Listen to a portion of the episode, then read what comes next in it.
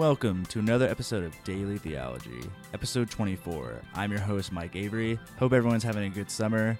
Our guest today is Dr. Susanne Scholz of Southern Methodist University. To start, we discussed her progressive gymnasium teacher that majorly influenced her pursuit into entering theology and her run in with starchy conservative professors in graduate school. This discussion later goes into such topics as rape in the Hebrew Bible, feminist hermeneutics, and in the Grimm fairy tales. To end, Dr. Scholz reveals with glee her love for Star Trek and wears the title of Trekkie proudly. Couple of announcements. Daily Theology is now running a VBS series this summer, so please check that out on the blog. And we also have two new editors, Jessica and Ben. Welcome to the team, guys. As always, tweet at us or comment on the blog. We love to hear your comments and feedback. We'll be running some more episodes this summer, and thank you so much for listening.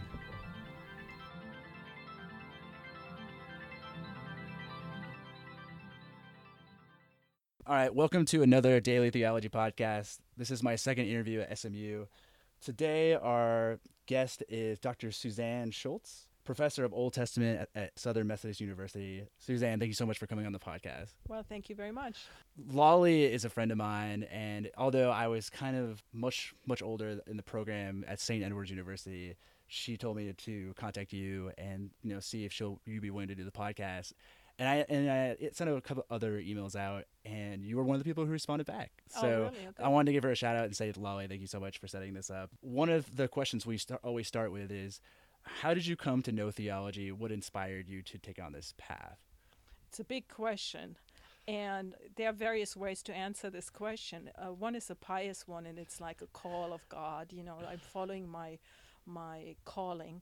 Then there's a more secular one, and that's maybe appropriate as well because uh, when I grew up in Germany, maybe to this very day, there is not much religion. In fact, I never had religion in my schooling. And at home, my parents rejected religion. They grew up in a very pious home, both of them. And they, they in post Holocaust Germany, thought, West Germany, that, you know, religion has no place and they don't want to do anything. But then we had the grandmas and they were sometimes praying with us and stuff like that. That was sort of like, I mean, I, I'm of course baptized. Everybody is hmm. kind of baptized. That's sort of like a function that's you, that you're doing. But I grew up basically not going into any religious organization. And so, why am I now actually teaching at a seminary? It's kind of a, a big leap. I cannot see the point. In, in Texas, too. In Texas, yeah, well, Dallas proper, as I like to say. Um, yeah, Texas, oh my. Uh, so, the, th- this can't be summarized that quickly, although I can try to uh, bring in a few points for All you. right. Okay Yeah, let's do that. and and uh, as I always like to say, I had a crucial teacher in gymnasium in my high school in Germany, who was teaching religion, and he didn't get a job at the university, and so he was uh, he had a doctorate and was highly educated, and so he taught. Mysteriously, we suddenly had the opportunity to take a religion class, and so I did. And he he he communicated that you can actually study this stuff. And and that is also interesting because the way he did it was he did psychology with us he did history with us sociology he did feminist theology. You know that was kind of amazing that uh, many of the books that were are written in feminist theology today weren't written at the time and Right. no less were they inter- uh, translated into german. Um, so he did this and that gave me the idea wow i want to do this you know and i went to the university in mainz at the university of mainz in germany and enrolled in the theology department there and that was a shock you know because that was so different from anything that he had done W- You what know, different, different in what way? well, the way my teacher, his name is Peter Sauer, and I actually um, mention him in one of my books, um, a dedication. Um, and I've seen him since, like two or three years ago. We Mm. had coffee in a nice cafe in uh, Wiesbaden, Germany. He was a progressive theologian who connected theological studies with the world. And then I went to, that's now my analysis, okay? Mm. Uh, then I went to the University of Mainz in the theo- Protestant theology department, and suddenly there were all these old men, and they were doing nothing related to the world. That was that was the shock, you know. So you went into somewhat of a theological bubble you had that you didn't understand. that I had never encountered, that I had no idea that this is what it is, Mm. you know. And so I sought out those uh, professors who connected theological studies with the world because, and we're working in an interdisciplinary fashion because this was, after all, what drew me into it to begin with. Of course, my entire family of origin at the time was in deep shock that I even did this because although my grandmother had always dreamt she would have a son or a daughter becoming a pastor, uh, they had all rejected it. I suddenly stood up and, out of the blue to them, said, you know, this is what I want to do.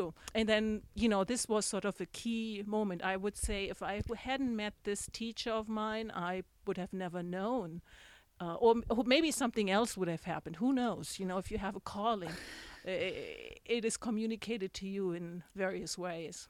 when you're in the this newer program and you kind of have the old voices of you know that are in a bubble do you feel that you, it was like there was a religious divide rather than an academic one or like was it both in a, in a way Well, it depends how you define religious. You know, I would say it is basically a difference between how you live in the world and how you think about the world. Mm. It, it's not necessarily divide, it's not religious. I would say maybe it's religious political um, because your theological convictions are related to your political convictions. And so the more progressive uh, theologians, they connect to the world in a way that uh, tr- works for transformation and change, whereas Hmm. these, you know, starchy, conservative uh, uh, scholars, uh, they are insisting on not the change. You know, they Yeah. want to keep it the way it was. They they are maybe students of Karl Barth or maybe even Mm. Rudolf Bultmann, and they Okay. are dreaming of that. And in the meantime, it, ha- it has passed 40 years, and so they still are hanging on to the past. And that's the challenge how to be open enough to keep moving towards what the world needs. what what brought you to the states Oh, what brought me to the States? Well, I had a. Then, when I found my grounding after I was kind of in shock at the University of Mainz, I discovered that there is a program where uh, German speaking theology students can go to the Hebrew University in Jerusalem and study there for a year. And I did that, and there I discovered how much fun these American professors are. They actually Oh. are joking in the classroom and they actually want to talk to you. this is this is so stereotypical like we think of germans as like no fun and like oh, Well, uh, it's true for theology, for some exceptions, but there is some truth to it. So I thought I want to do more of that. Plus, I wanted to study more of feminist liberation theologies, and Okay. the Jewish Christian dialogue was very important to my Yeah. theological development.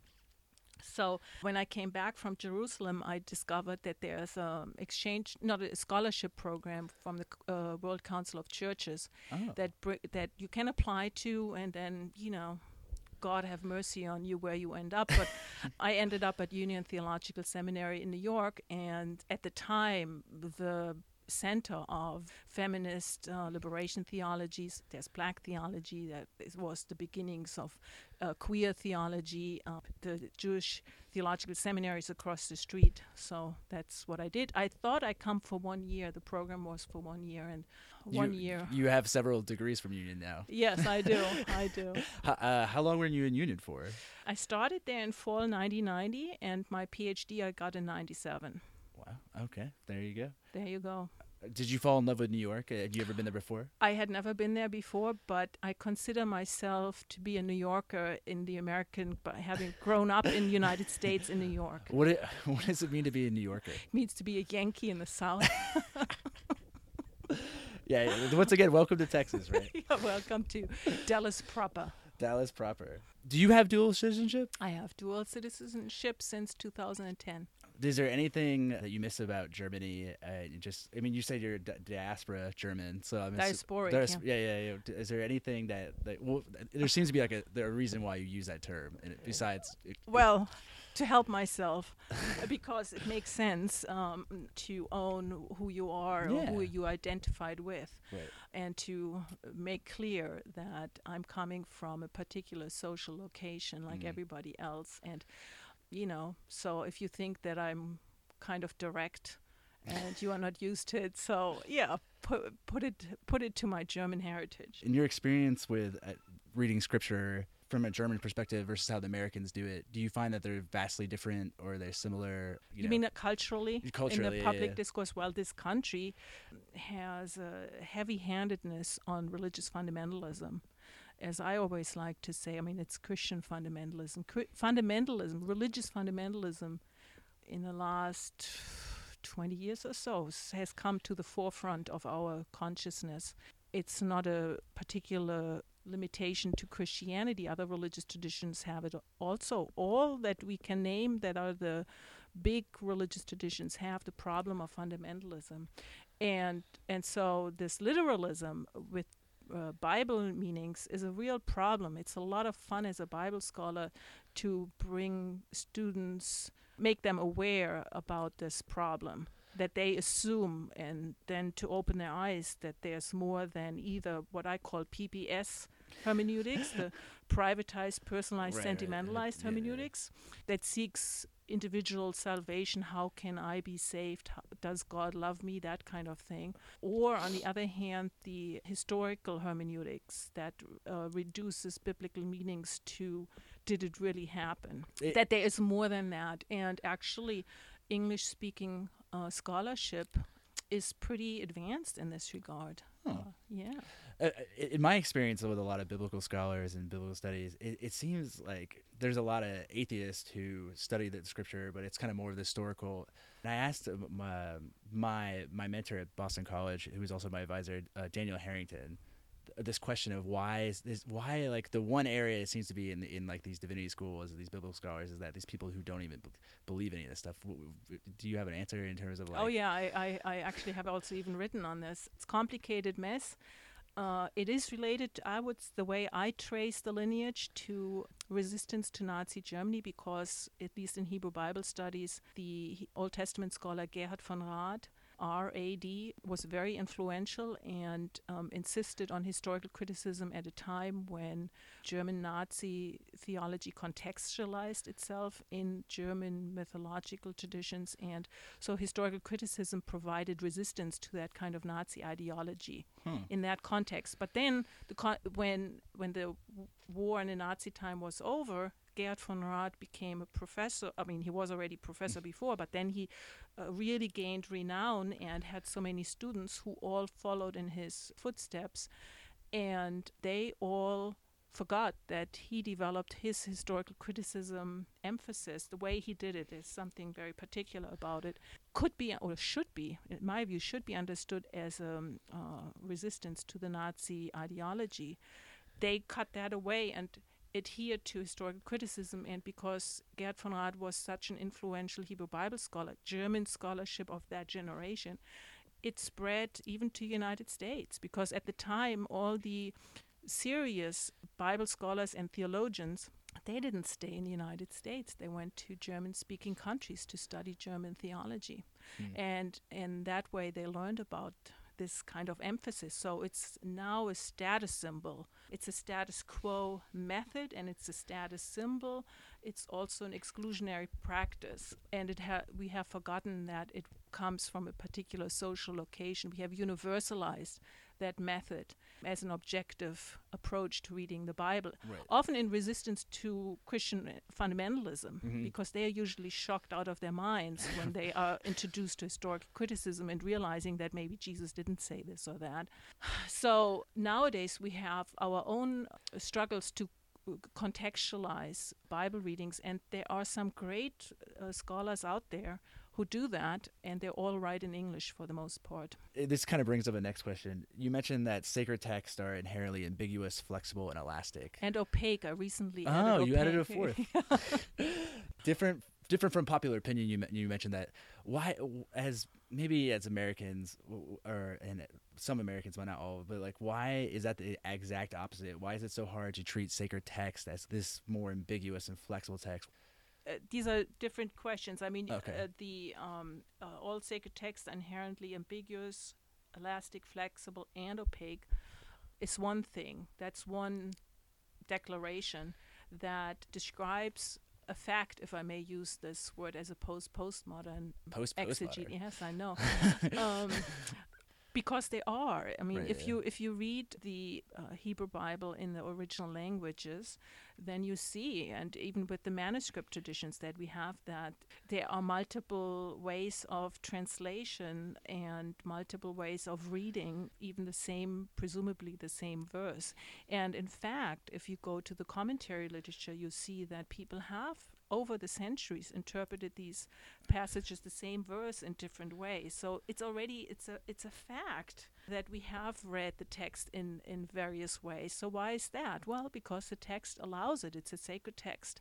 If the sacred text is just one and one is two we would be done. We, it would not be interesting anymore. I think the rabbinic tradition knows this very well without idolizing anything here that discussion and questioning is essential to spiritual intellectual political development. And and so we sharpen our understanding of the world when we read these sacred texts that are inherently ambiguous flexible elastic and opaque.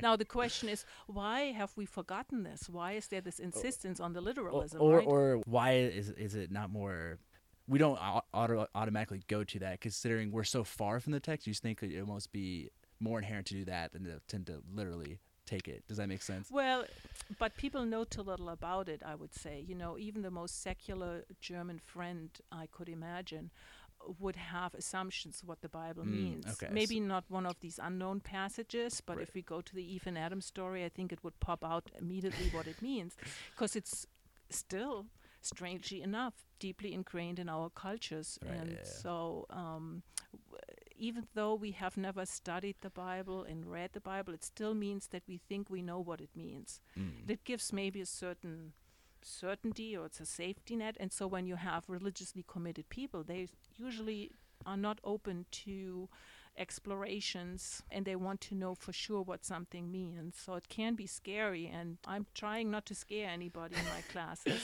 do you uh, get do you get a lot of pushback certainly I, I can remember a few undergraduate students who felt very upset about it who, who didn't want to allow uh, critical Mm. discourse on religion right and I couldn't help myself that this is, I think, what one has to do. And the graduate students, I think it's about relationship. I mean, there will always be some disgruntled somebody, but right I think I, I have gotten pretty good by now to uh, trying to be in relationships so that the ideas don't threaten and therefore I don't threaten. yeah Okay, so to welcome people into the exploration process. one of the one of the things you you you, re- you have researched and you've written about a lot is, is actually a very controversial topic is about rape and i found that incredibly intriguing in the sense of in the in the you know what does this speak in terms of the old testament so it had to be thinking about how much does rape show up in the, the hebrew scriptures and what does that mean theologically and like how did you question Well, as you know, that the second feminist movement has brought, made public the topic of sexual violence for the first time, basically in human history. We, I, I do assume, even as a post postmodern theologian, that uh, sexual violence is not just a recent invention, but Oh, that yeah. has been going on for Long a long time. But for a long time, nobody talked about it. Uh, only Susan Brown Miller in 1975 wrote a book called Against Our Will that scandalized the American public at the time because she wrote about a topic that was silenced. Now, when I started working on the topic of rape, this was now in the mid 90s, so this is like 20 years after Susan Brownmiller uh, wrote her book. Feminists had already talked a great deal about sexual violence, but in the 90s, nobody really was talking about it anymore. Kind of interesting. And I was looking for a dissertation topic, and one evening I was sitting in a car at uh, 121st Street at the red light, and suddenly I had this idea oh, I should really work on Genesis 34 and uh, bring the rape discussion from feminist discourse into the analysis. And that's actually what I did. And the topic at the time, I didn't want to be an essentialist, you know, Mm. because postmodernism was in its heydays, and essentialism was definitely one of the big sins that you could commit. So it was uh, important to find a way where you don't essentialize a topic, but at the same time, it's kind of hard because once you open your eyes to the topic, it's sort of like everywhere, and and uh, you see reports about this problem in all kinds of countries and places and institutions. It seems to be everywhere, and and so I I started out focusing only on Genesis 34, the rape of Dinah, but then I taught a course on rape and religion in when I was teaching at a college, and I realized I need a book with all the texts uh, on the in on rape in the Bi- in the in the Hebrew Bible, and I couldn't find one. There were good books on sexual violence in uh, biblical narratives and the prophetic literature, but they were all scattered around. So I set out to write this book, and I my goal was to cover all texts on rape, but that didn't work out. uh, there are many that are not included in Sacred Witness. Ah, okay. And I just discovered one in my last course when we were reading um, about Noah and his sons, and that the Queer Bible Commentary reads it in a very interesting way, which allows for the possibility, at least, the ambiguity that that text uh, in the tent might be another male on male rape. Now, I have a male on male rape chapter in Sacred Witness, it's chapter 6, but that text is not included. Mm. So there are many, many texts on rape and sexual violence in the Hebrew Bible.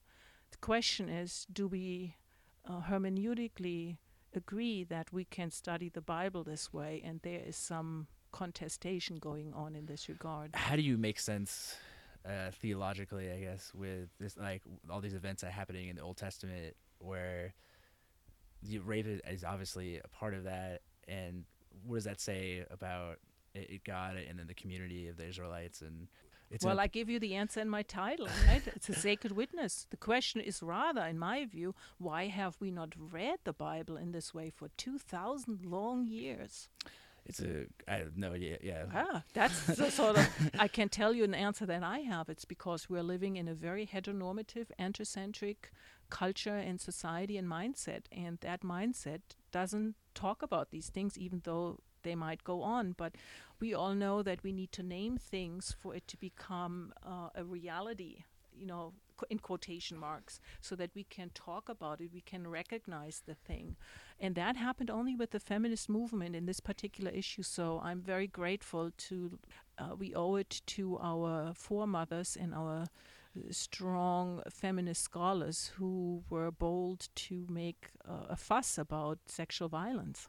what does it mean to perform feminist hermeneutics I mean in, in a way Well, it means that you're reading biblical texts, in my case, in order to transform the world towards gender justice in its intersectional manifestations, because we know very well that we cannot essentialize a woman.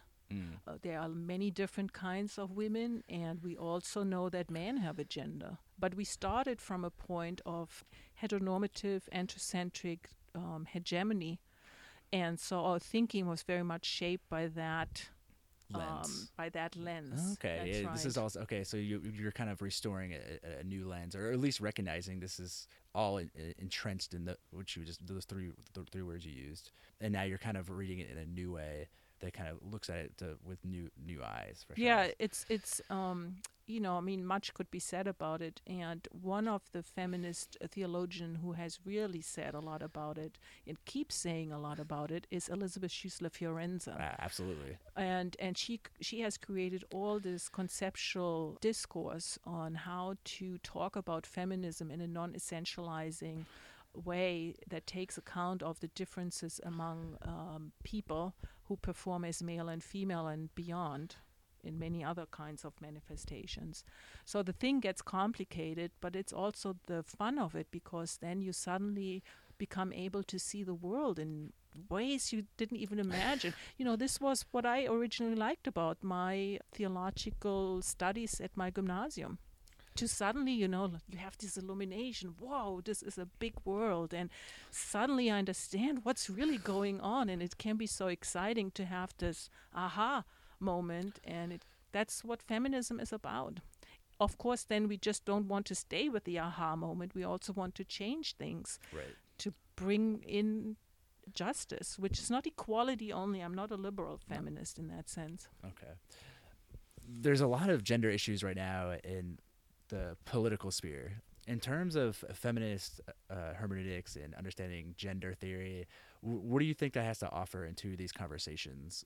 I don't want to prioritize one structure of domination over against another. I think so. Opening up the conversation. Yes, open up. Uh, but for me, the lens of gender is uh, critical analysis of gender. We are also very much illiterate about this. It's um, a very. It's a. It seems like a, not like a young field. It just seems like a, it just uh, like there is there isn't a lot about it, or we're just kind of starting to bloom in a way. Gender studies and understanding what that means. Well, it has been going on for now 50 years. So, right? so it's half a century. It's there you go. This, yeah. this is there's there are shelves. You know, you shelves. I need to. I need to see these shelves. I need to start.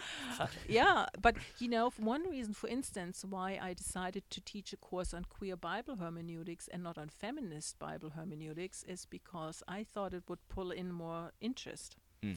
I was a little worried if feminist biblical hermeneutics would get the same. Um, resonance among the student body. And I spoke with my very students about this, and they agreed that they thought queer is more attractive to them than feminism, although some people are also worried signing up for a course with queer because of the kind of ongoing repression of uh, queer discourse and queer people and actions in religious circles, such as this Perkins School of Theology is a United Methodist affiliated. So if you want to be ordained in the UMC, people feel conflicted sometimes. Some are very bold and they come to this course, which I appreciate greatly. But uh, all this to say that, um, of course, feminism um, of the second movement, and we had a first movement in the 19th century, and feminists before, even in the Middle Ages, they were feminists. Some say in the Bible they're feminists. Has started this conversation about gender as a structure of domination in its various manifestations. And so when we now examine, we have uh, masculinity studies, we have queer studies, we have trans studies. You know, this is all related to each other. It's not exclusionary. It's, it's not. It, we focus maybe more on trans issues right now because of the particular political situation in particular states in the United States. Right. But this is also that brings up uh, maybe certain TV shows bring attention to certain issues more than others, and then we of course also always have to ask ourselves why is one topic now more pronounced than another. So this idea, I, I, you keep coming up to this idea of domination of one or the over. I, I, I think this is starting to resonate with this idea of maybe you know exclusivism or it's just it's like you're almost more oh intersectionality? Yeah yeah yeah yeah. In its various manifestations. I mean we have very all kinds of structures of domination in in, in their various manifestations related to gender in a, in a way uh, it, just being conscious of that and, and and doing scholarship in that way not only the academy but the you know the society at large Yes, and then to communicate it to the outside world, which is very difficult because these things are not really articulated, and so people don't have many um, connections to it, which makes it very hard. You can't have like a, a one minute explanation because people don't know in the one minute what you said. Right. I, I want to switch gears a little bit to uh, teaching. You're almost done with another f- semester. Congratulations, by the way. I know you have lots of grading. How would you describe your teaching pedagogy? Well, this is interesting. Uh, maybe you need to interview some students about this as well. but um, I would say I'm a very interactive teacher because I would like to hear what everybody has to say, and my classes are not big enough that I just have to stand in front of yeah, 200 people. Yeah, yeah, Yes, and you know I just am just in, in the shadow in the front and they are way back up somebody sitting we have a very interactive uh, engagement and i try to ensure that nobody's hiding and that you know nobody needs to agree with me but i want to have i, I want them to know the argument that is made in the readings yeah, the that text. we have under mm-hmm. consideration and be able to talk about this in an intelligent way and you can disagree at all times i think i'm kind of democratically raised in this way. I myself like to have discussions and conversations and feedback when I'm learning something. So that's how I look at it. But I probably am also demanding. Demanding. yeah, I think that's good. Just in, in like the amount of work or like just definitely. Uh, uh, I mean, then of course the question is, do I, I, I um, you know, I have a lot of readings in my classes, right. but there is a lot to be read. I mean, come on.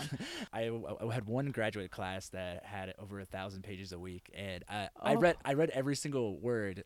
Like Okay, it you're, was very the, you're the stellar student. Then. No, uh, that doesn't mean I was good at the class. It was just I was super like into the, the topic. It was a doctoral class, so it, and I I understood. I learned how to to read in such a way that was efficiently maybe quicker, take more notes. So it, it even though more it was a bigger load, you Mhm. could you could take it. It's a, a skill and essential. It's Yes, to kind of bring in Definitely things. true. You know how to read. I mean, sometimes you know you just don't have to read the entire book anymore to know what the argument is if you know how to read it. Did you when you yourself were a student? Did you have professors who did this interactive work, or is this Yes, and in in Jerusalem, and then of course at Union. So this is something that has inspired you along the way to kind of mold this pedagogy of. Uh, and I grew up with it in in my schooling because the schooling that I attended in Germany, these I had all very young teachers in high school and in elementary school and middle school, and that's why university in Germany was such a shock because everybody, all these professors, they were so old and starchy.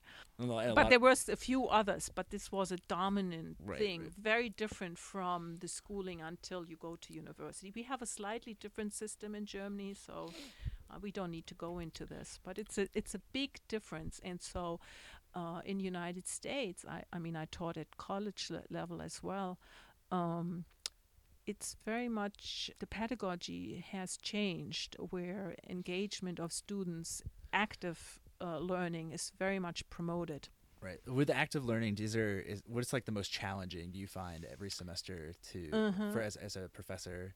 To, uh, what to do with the unprepared students, right? Who think to show up and be there is fine. I appreciate you came, but then now you haven't read, so this makes it difficult. the classic, the classic. Uh, uh, you didn't di- you didn't come in prepared, did the homework or the reading, whatever. Yeah, because then if you do group work, for instance, Yeah, yeah, yeah. and you focus, uh, you try to become uh, Elisabeth Schüssler Fiorenza, and you try to become Gerhard von Rad, and you try to become John Bright.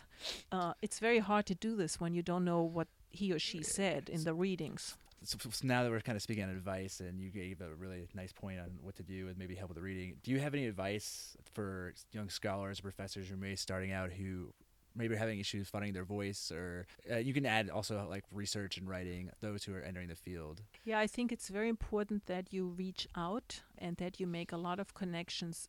I recently talked with somebody about it, but I would say any job that I ever got, I got a bunch of them. I always knew somebody who know, who knew me, who knew somebody. That might be different for other people, but in my own career, this is always how it was. So it's very important to develop your extroverted nature and go to conferences and make connections and be yourself. I mean, I believe in the calling ca- concept. It's a very nice one. In German, it's called Berufung. Can be a little cheesy, but you you can't fake it. I think, and if you fake it, then maybe you will be unhappy in the long run. So my big advice would be just try to be keep your integrity intact and uh, try to find your voice this way. Is there anything that you're currently working on that may be coming out in the future in terms of publication or, or uh, just topics and whatnot? Well, I have two books coming out. One is my third volume. I'm it's the third volume of a three-volume series, so I'm elated. I just this morning got a email from the publisher telling me they're moving the manuscript uh, that I have seen three proofs of uh, to press, and so it will come out, I guess, in early fall. It's the feminist interpretation of the Hebrew Bible in retrospect, volume three on methods Wow. And it's a big it's the biggest one of the three of them but the whole project is is then finished. And so it's kind of amazing that this is happening. And then um, another book comes out that i co-edited with my colleague from argentina pablo Andiñach on la violencia and the hebrew bible. And that's also a great volume. But these are anthologies. I'm working on a sociology of biblical hermeneutics these days that's going to be my next monograph but i'm working on it Fantastic. What's your favorite Hebrew Bible text? Oh, what's my favorite Hebrew Bible? If text? yeah, like kind of the, one of those things where if you had to go on an island and you had to choose one of them from the rest, what would you would you choose? in the Hebrew Bible, Mhm. Oh. I know these are always hard questions. That's I should have known before. I think I can't choose one text alone. No, I take the whole thing. Do you know, the- it- it- there's nothing you gravitate more than others, or Well, maybe a whole collection of cer like you know, like the prophets or the. I definitely like narratives. Okay. Um, but I have worked with poetry, but I like the narratives uh, because I grew up with uh, Grimm's fairy tales. So I like stories like that. What are those again? Like, can you explain? I've I'm trying to. I think I remember what those are, but I don't know. The know. Grimm fairy tales? yeah. You don't know them? Oh my god. This is sad. I know. I, I, oh, I just, this is just uh, so many. Uh, the the the emperor without clothes. You don't know that oh, story? okay. Yeah, yeah. I've I don't know one. now if this is particularly from Grimm, but it's a fairy tale. Oh, It's okay. very famous. Or the king uh, who had three beautiful daughters, and they all ended up in some castle incarcerated, and there was a prince who was saving only one of them. You know, like all these fairy tales. Yeah, right, right. Potter. That's that's not a fairy tale. That's a recent invention. right. Um, but it's a it's it's like this is like about magicians. Right. No, no. I I mean, in Harry Potter, they talk about the the fairy tales growing up at, like in England, and Ah, those, like okay. the Grimm fairy tales. so Yes, like yes. connections. So that's that's where the light goes on for me. I see. Okay, good. good. It's I a- highly recommend the Grimm's fairy tales. To Not to that- believe them, that's not about belief, but to read them metaphorically. metaphorically. Okay, well that's a it's a good plug in itself for that. Okay, so I'm now now ready for we do we have these like five fun questions that you can answer any way you want. And they're they're meant to be fun and, and, and less serious. Although it seems, you know, as you know, like the last forty minutes haven't been like you know, hopefully too much of a serious conversation. I had fun. what what is your favorite or least favorite liturgical song? Anything related with father in it, I reject. There we go. This is, this is a very original answer, right? Like, uh, it it speaks entirely to your to your narrative, which is great. There's a lot of songs like that. Uh, uh, It's it's definitely They drive I like me you said nuts. a dominance, right? Like Yeah. uh, Game of Thrones has come out, for for millennials, this is kind of like a show we all kind of watch. Is there anything in pop culture that you're kind of consuming? I have a- only have an old fashioned kind of obsession right now, which started with my queer Bible hermeneutics in the spring semester because I assigned one episode in Star Trek The Next Generation. what? Which which deals with gender ambiguities. Oh, okay. And I hadn't watched Star Trek in Is that is- years. does that deal with like the inner with inner Captain Picard and Data? Yeah, yeah, yeah. Uh, and so what happened is now every evening I can't wait to see my uh, new uh, episode from Star Trek: The Next Generation. What I did is I watched um, season seven f- onward from that show that I had assigned in class.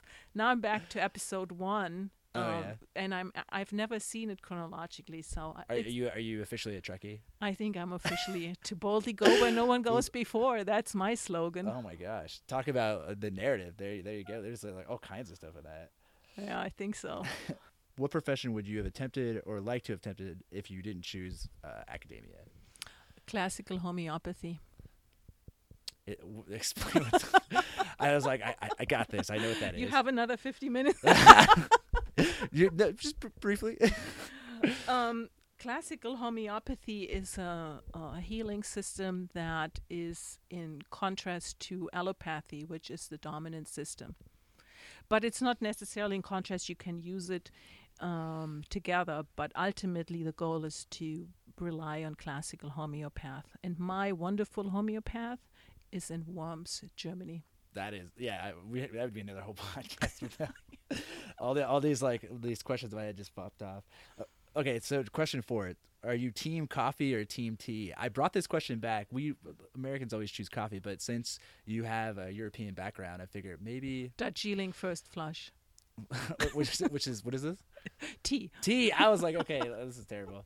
Yeah, it's Okay. uh, Darjeeling is an area in That- India. oh, okay, that makes sense. But That- I also like oolong because when I was in Hong Kong I know there, that tea. Yeah. yeah, then I learned about uh, Chinese, and there I have a Chinese tray of tea, and so There, it's really massive to my left. I should have known that answer before. uh, so that, it's beautiful tea set, by the way. Very nice. Final question: What the uh, what should the title of your biography be? Or to boldly go where no one has gone before. and then what, then you have a colon, and then what would be after that? Post post modern. yeah, that's a post post modern journey into German diasporic, yeah. post-Holocaust feminist. theologian. Uh, all, all the fun words to, to add to that. Yes. I can't believe I can't believe like the Star Trek. You have like you've got into a wellspring of so much like culture that is just there for the taking. And I just finally, maybe I started watching the um, Next Generation when I was a student at Union Seminary. Oh, okay, so there's a little here. And um, the students were gathering in the community room, and the, a TV was on, and I joined, and I asked them to please help me to tell me when the show is continuing after the commercial, because both blended for me. I couldn't understand the difference between the commercial and the Star Trek show because it all blended. It's all gobbledygook, all in English. So, you I've come a long, way. you- uh, we could end on that. You've you've definitely now you can d- watch all the seasons. Uh, this has been a great pleasure for me. Thank you so much for taking time out, and thank you so much for being on the podcast. Thank you very much.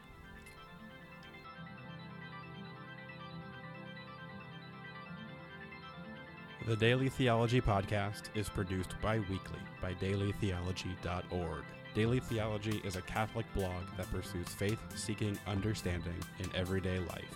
You can find us online at dailytheology.org, on Facebook at Daily Theology, or on Twitter at Daily Theo.